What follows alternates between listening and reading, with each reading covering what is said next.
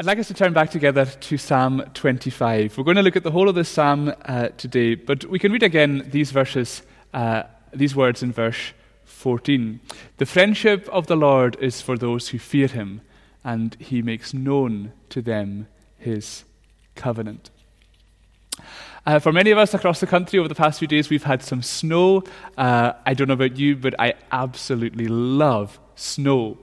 And one of my favorite things to do uh, is to go skiing. Now, this year, of course, uh, ski tips are off. Uh, but normally, for me, and maybe for many of you, uh, one of the absolute highlights of the year is to go skiing. And there's lots of cool things about skiing. But I think one of the most amazing things about it uh, is is when you take a chairlift right to the top of a mountain and you step outside under a cloudless sky, and all around you, the view is utterly amazing. Uh, I've got a photo here just to try and give you the idea. If, if you've never been to the mountains before, uh, that gives you just a tiny glimpse as to what it might be like. And for those of you who have gone skiing, I'm sure you can. I'm sure you're well aware that even the best photo uh, doesn't actually do it justice. For me, for me personally, snow-covered mountains like that uh, is probably the place where the majesty of God's creation is seen most clearly. None of us will be doing that this winter, but, but I want you to imagine that you are standing at the top of a mountain. In front of you is, is majestic vastness and breathtaking beauty. So imagine that you're there. But I want you to also imagine that you're taking a selfie. So you've got your phone, you're holding it out, and you're taking a picture. In that selfie, what you can see on the screen is stunning beauty and majesty. But you can also see yourself. And the reason that I want you to think of that is because that's exactly what it's like to read the Psalms. In the book of Psalms, we are taken to the very mountaintops where we see the extraordinary glory and beauty of God. But at the very same time, when we look at the Psalms, we see ourselves. That's true of every Psalm. It's definitely true of Psalm 25. And in this Psalm, as we read through it, we see a very average person and a very awesome God. And these are our two headings today. So, a very average person. One of the many reasons why we love the Psalms is because they're so honest. These poems express the joys and sorrows, the highs and lows of life, which is brilliant because it's reminding us that the Bible is not giving us mystical, fairy tale, wishy washy nonsense. It's speaking to us in a way that is honest and real. Psalm 25 is a great example of that, and it's actually written in the context of trouble. But if we look more closely, we'll see that there's actually two layers of trouble that David experienced as he wrote these words. The first layer is external opposition. And you see that at the beginning and at the end of the psalm. Verse 2 uh, talks about enemies, verse 19 at the end talks about many foes. And David experienced that many times in his life. Uh, David lived about a thousand years before Jesus, around 1000 BC, uh, and he was king of Israel. In fact, he was their greatest king. But throughout his public life, he, fe- he faced uh, several opponents. So before he took the throne, the incumbent king Saul, despite initially being friendly towards David, ended up with an almost insane jealousy and hatred of him.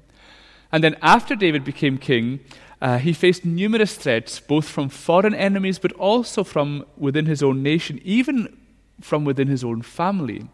And tragically, his son Absalom led a failed rebellion against him. Uh, David was no stranger to having other people oppose him. And you and I don't really have the same national status as David, uh, and thankfully we don't have um, opponents seeking to kill us uh, in the way that he often did. Yet, in spiritual terms, it is unquestionably true that the devil wants our destruction. And even on a day to day level, I'm sure that all of us have experienced times when, when people external to us, other people, are jealous of us or cruel towards us or difficult or undermining or cold. That might be at work, in your family, maybe even at school. So, although few of us, I think, would say that we have numerous enemies and foes in the language that we have in Psalm 25, yet at the same time, I'm sure that every single one of us can think of times when we've been hurt or badly treated by others. It's all different manifestations of the same thing the fact that sin has ruined the peace and togetherness that should characterize humanity. External opposition is very real, so anyone who experiences it is actually a very average person. But in between the, the mentions of external opposition at the beginning and at the end of the psalm, there's another layer of trouble. This layer runs right through the psalm, and instead of referring to external threats, it's a description of inward anguish and distress. And in these middle verses, we see so many of the experiences that average people like you and me experience and have to deal with. I'm just going to pick out six. There's probably more things that we could look at, but I'm going to briefly, uh, briefly look at six examples. First, the fear of shame. David mentions that in verses 2 and 3. His, he was afraid that, that his opponents uh, weren't just going to cause him physical harm, he was also afraid of the humiliation that he would face. Now, the fear of shame was a huge part of Old Testament culture, and indeed, I think it was. I think it's been part of, of almost every culture um, until around hundred years ago in the West. Um, if David failed as king, it would bring bring a huge embarrassment because he wouldn't have fulfilled his role. Others would have been able to gloat and sneer over him.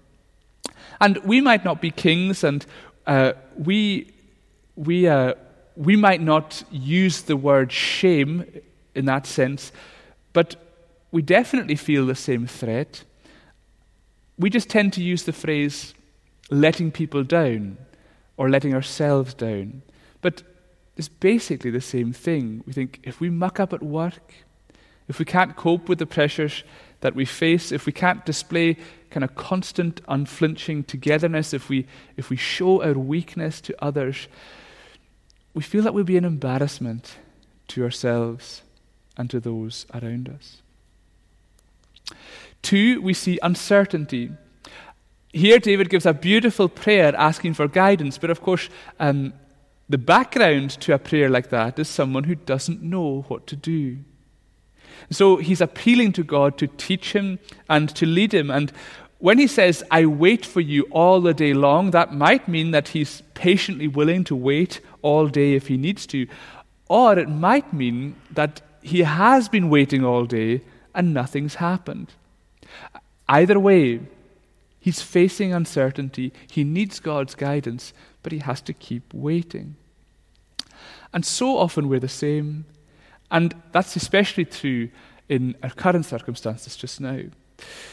But throughout life, we face choices. Sometimes we hit dead ends. Sometimes we can be really confident going down a path thinking, yeah, this is right. And then it doesn't work out the way that we expect.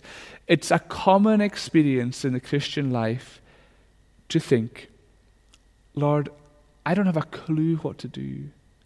I really need you to guide me. And often the answer to that prayer doesn't necessarily come straight away. The third thing we see is regret. David looks back on his life, especially his youth, as you can see there uh, in verse 7, and he asks for mercy. And that's another regular uh, experience for very average people. I'm sure that all of us can look back on the past week or the past year or, uh, or, or just our lives in general and think, oh, I wish I hadn't done that. Fourth, we see guilt. Uh, alongside the regret, David is conscious of his guilt, and as he says in this verse, he's, he's aware that his guilt is great. And I think that's very interesting because remember, we said a moment ago that, that David's facing external threats. So at first glance, he's the victim, not the villain. But despite that, he knows that he is not innocent either. He's aware that he's probably done things he shouldn't have, or maybe he's not done things that he should have. He is part of the problem as well. And often that can be an even worse feeling than the feeling of being oppressed when we realize that we've mucked things up badly ourselves.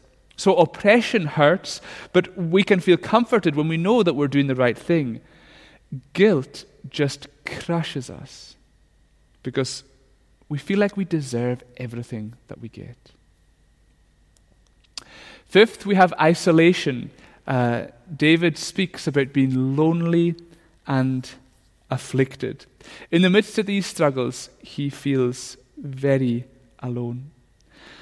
And so often it's like that. And, and you can even feel like that when you're surrounded by people. Because when we struggle, often we can think, we're the only ones who are like this. Everyone else is different. Everyone else seems to be so much more together, and other people don't seem to be having these struggles or insecurities that I have. And that, of course, makes us think that we can't speak to others about it, and that just increases our sense of isolation. And then, lastly, we see anxiety. David says, The troubles of my heart are enlarged. And so often that's exactly what happens. Things become really big, don't they? That's especially the case at night, where we could be lying in the comfiest bed, in the coziest room, safe, warm, and secure, and yet our thoughts are plaguing us. These are some of the commonest experiences of humanity. This psalm is very honest and real. But that means that if you feel any or all of these things today, it does not mean that you are a freak or that you're abnormal or that you're the odd one out. It means that you are actually very average. Now, by average, I don't mean in the sense of playing it down to say, well, it's average and not difficult. I don't mean it in that sense. What I mean is that at many points in our lives, this is what we are all like. Looking at David in this psalm, you see an external layer of trouble, but with that is another layer of internal anguish and turmoil. And this internal external mix is why diagnosing our struggles is always complicated. It's why quick fixes rarely work, and it's why recovery can take a long time. And the Bible explains all that to us in a very helpful way. All the trouble that we face and all these things that, that uh, we experience, um, both internally and externally, are all a result of sin. And theologians use a very helpful term to describe the effect that sin has had on the world. It's the term total depravity. Now, at first glance, that can sound like a bit of a harsh term. And you might think, well, is that saying that everybody is wicked? That sounds pretty extreme. Well, that's not what it means at all. What this term is saying is that sin has affected every area of life. So it's total in terms of its scope, not in terms of its degree. Every part of creation, every human being, and every part of our humanity has been affected by sin. In other words, there's brokenness inside us and all around us, and it shows itself both in our hostility towards God and towards others, and in our experience of uh, trouble and anguish ourselves. But what I want to say is that I think total depravity is actually a really helpful term uh, for two reasons, uh, at least. One, because the totality of the scope helps us see that struggle, struggling, is something that we all experience. The person in Psalm 25 is a very average person. And two, because it's reminding us that in every area of our lives, there is the potential for things to be rubbish. In our jobs, in our relationships, in our families, in school, even in our own thoughts, there's always the potential for things to be hard. Now, you might be saying, well, that sounds really depressing, Thomas. I hope it's not. I hope it's actually comforting. Because it's telling you that if your life doesn't conform to the kind of uh, fairy tale Hollywood movie myth that you have to have the perfect love life and the perfect job and, and this life where all your dreams come true. That if you don't have that, then you're a hopeless failure. Actually, you're just normal. The potential for rubbishness is there in any area of life, and it's to be expected. And I think it's important to remember that in many ways, the other side of the coin to total depravity is total vulnerability. Every part of life is vulnerable to the damage that sin uh, has caused.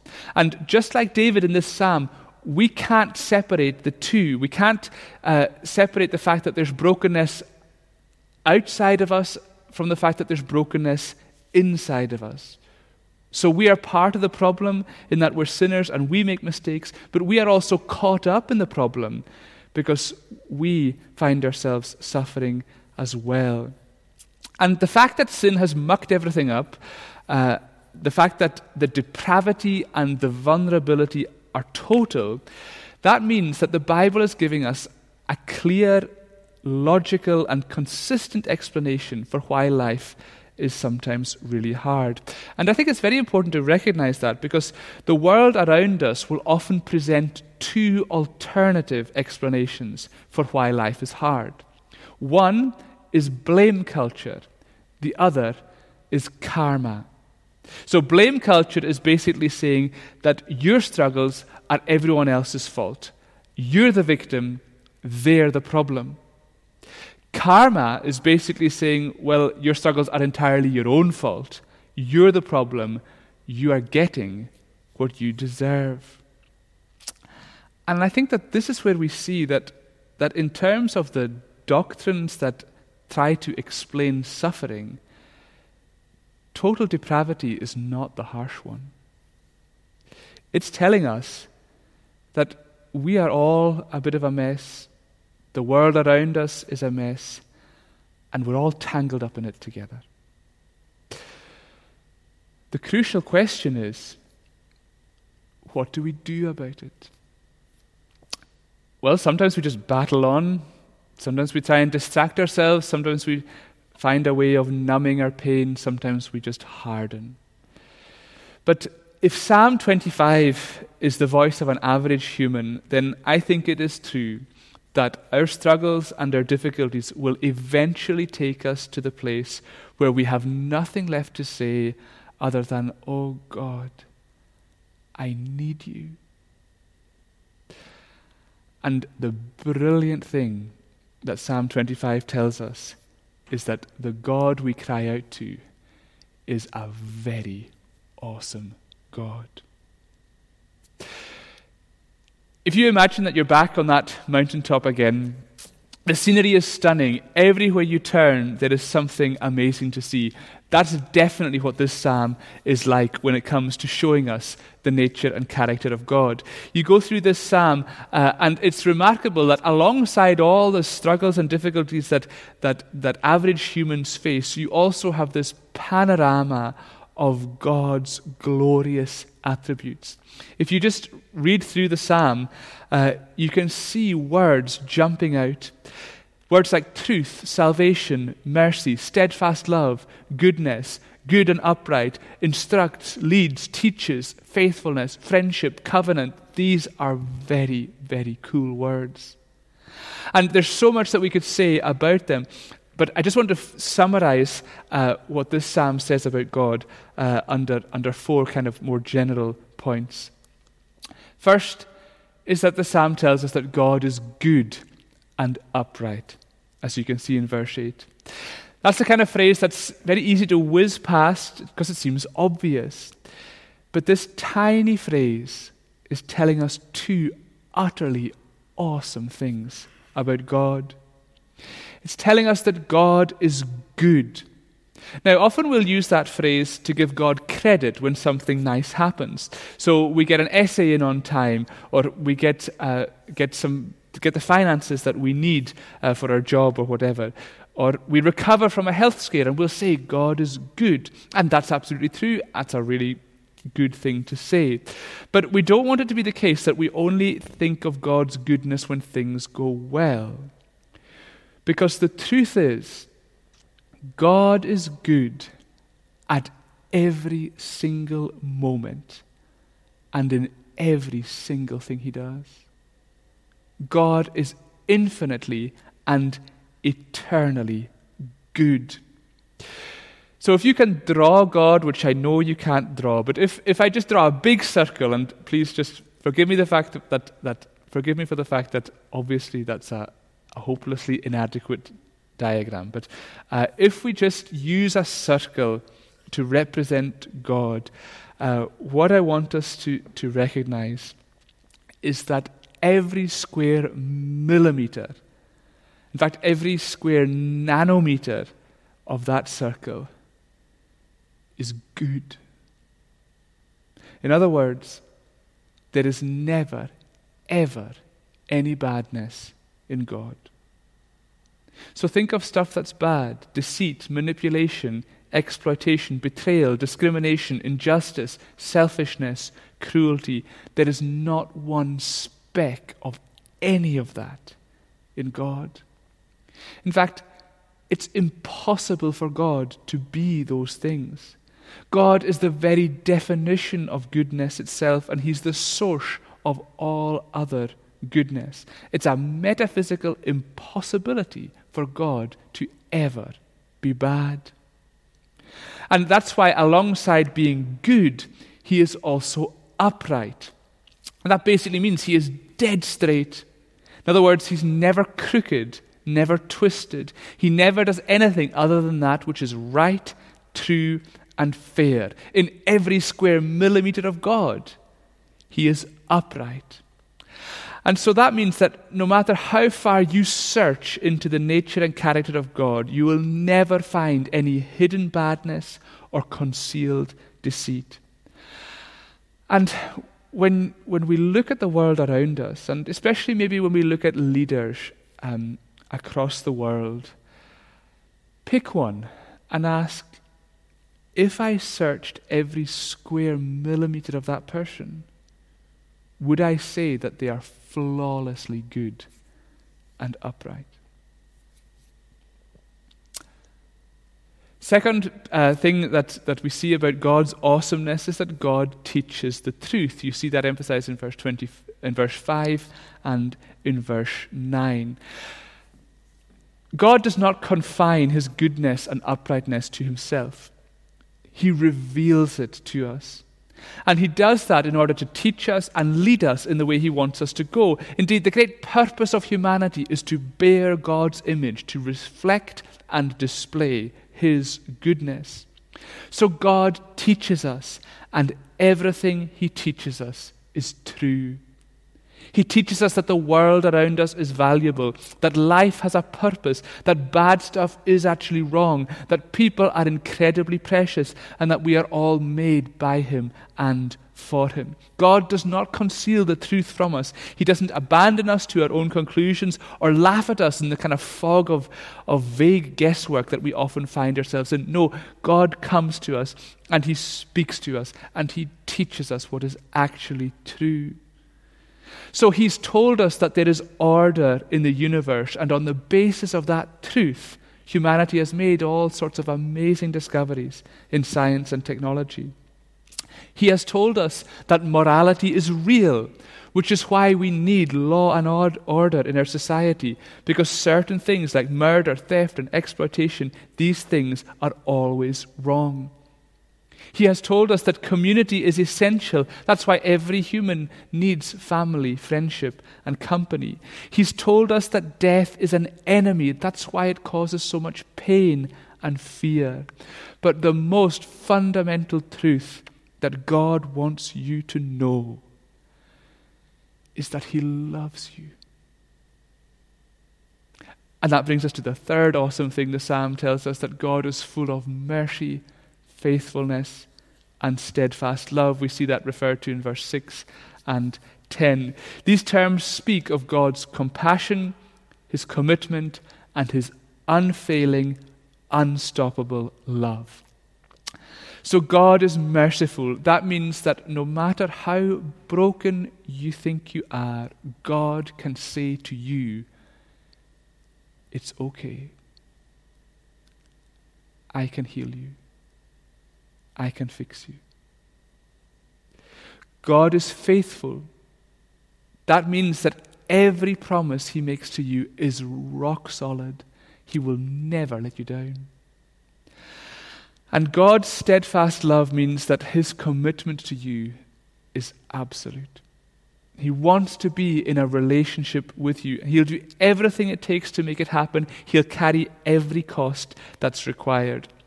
If you go back in your mind to that mountaintop, imagine that you're there and you know you think of that beautiful view and we think, well, yes, that, that beauty and, and, and um, splendor in front of us, that's an image of God's love. Um, and it is. God's steadfast love is so spectacular and beautiful.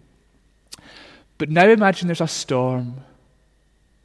Imagine that the wind picks up, darkness falls, a blizzard comes in, you are absolutely freezing cold, you can't see a thing, and you don't know where to go. And now imagine a big St. Bernard dog bounding up that hill, driving onwards through the snow, up and up and up, never stopping, always looking, always running, always searching, and eventually it finds you and you are rescued. That is what God's steadfast love is like. And then, fourthly, the psalm is telling us that God provides salvation, security, and friendship. We see that expressed so beautifully in these verses. His soul shall abide in well being, and his offspring shall inherit the land. The friendship of the Lord is for those who fear him, and he makes known to them his covenant. So, what does the God of all goodness and uprightness and truth want to do with you? He wants to rescue you. He wants to make you safe forever. And He wants you as His friend. And this is where we see that all the awesomeness of God meets all the needs of very average people. So if you're anxious, God is saying, I will look after you. If you're isolated, God is saying, I will be your friend and I will never leave you. If you feel guilty, God is saying, I can pardon you. If you're full of regret, God says, I have more than enough mercy. If you're uncertain, God is saying, I will teach you. And if you're afraid of shame, or if you feel useless, or if you think that your life is a mess, God is saying, actually, none of that matters because I love you and I'll never stop. Psalm 25 is telling us that God is a very awesome God.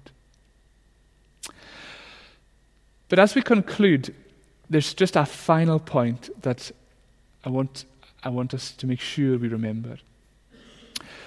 When we think of our averageness and God's awesomeness, we can very quickly feel that we're kind of very much down here and he is very much way up there, a bit like that. Uh, and the mess and muddle of our experience can feel like a long way from the goodness and uprightness and awesomeness of God. And that's true. We are nowhere near God's level. He alone is God. His holiness, His power, His glory are utterly beyond what we can take in. And we kind of look at that and think, well, we're just below a kind of line of rubbishness uh, where, where our lives are just so often so far from what we want them to be. And because of that, we can often find ourselves thinking that, well, the only way that I can have a relationship with a God as awesome as this is if I have some awesome experience myself. So we think that we need to kind of reach up to God. And that might be through some kind of amazing experience, like a really dramatic answer to prayer. Um, or uh, it may be uh, a time in our lives where we feel like we're on fire spiritually, or a moment when we really know God's presence and power, some extraordinary experience that, that we can hold on to where, where, where just for that moment we, we, we reached up uh, closer to the level that we're supposed to be. We can think to ourselves that if I just have that extraordinary experience, then we can be sure that we have really entered a relationship with God. And often we can find ourselves looking at people who seem to have had those experiences, and we think, they must be the ones that God really likes. Often we can conclude that the more awesome our experience is, the more awesome we are, the closer to God we'll be. That is complete and utter nonsense. Because, in terms of humanity's relationship with God, the only awesome one is Him.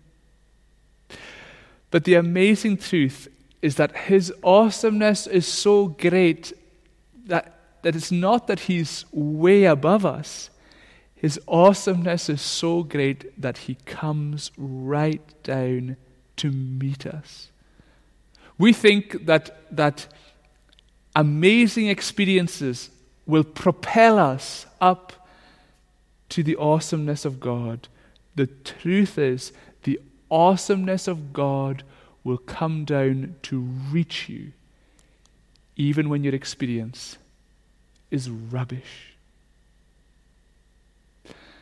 That's what this psalm is telling us. The awesome God described here is big enough and strong enough and loving enough to come and reach you. And when He comes and reaches you, the line of rubbishness just becomes irrelevant. Because no matter how low you feel you are, He can reach you. The awesomeness of God is big enough, no matter how average you feel. That's what Psalm 25 is telling us, but it's not just the message of this psalm, it's the message of the whole Bible. That's the whole reason that Jesus has come. He came because the awesome God of the Bible is not saying to you, Come on, come on, see if you can reach me. The awesome God of the Bible is saying to you, I'm coming for you. I'm coming alongside you. And that's exactly why Jesus came to meet us in all of our averageness, to come alongside us in our struggles, to rescue us from our sin, and to restore us into a relationship with a God who is so, so awesome.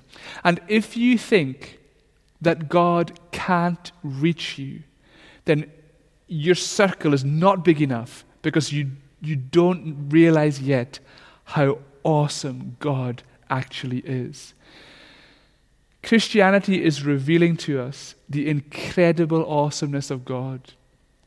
And it is offering all that awesomeness to you, no matter how average you think you are. In the gospel, we have a very awesome God for very average people. And that is one of the many reasons why being a Christian is just blooming brilliant. Amen. Let us pray. Dear God, our Father, we thank you so much for your goodness, your uprightness, your truth, your mercy, and your love. And we stand before you and recognize that you are awesome. But we thank you that that awesomeness is so great that you've come to rescue average people like us. How we thank you for your grace and mercy. And we pray that just every day of our lives we just keep looking to you. We need you so much. To you, O oh Lord, we lift our souls. Amen.